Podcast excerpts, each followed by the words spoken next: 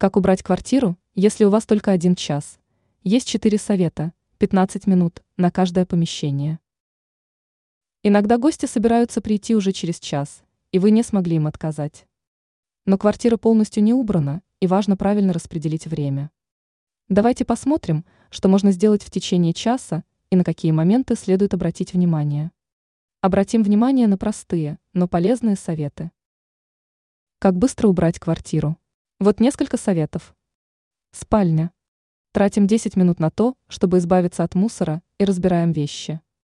Их можно убрать в корзину для белья или шкаф. Ванная. 9 минут тратим на ванную комнату. Нанесите на поверхности чистящее средство, например, соду, и уходите убираться дальше. Потом просто сотрите грязь с помощью щетки. Кухня.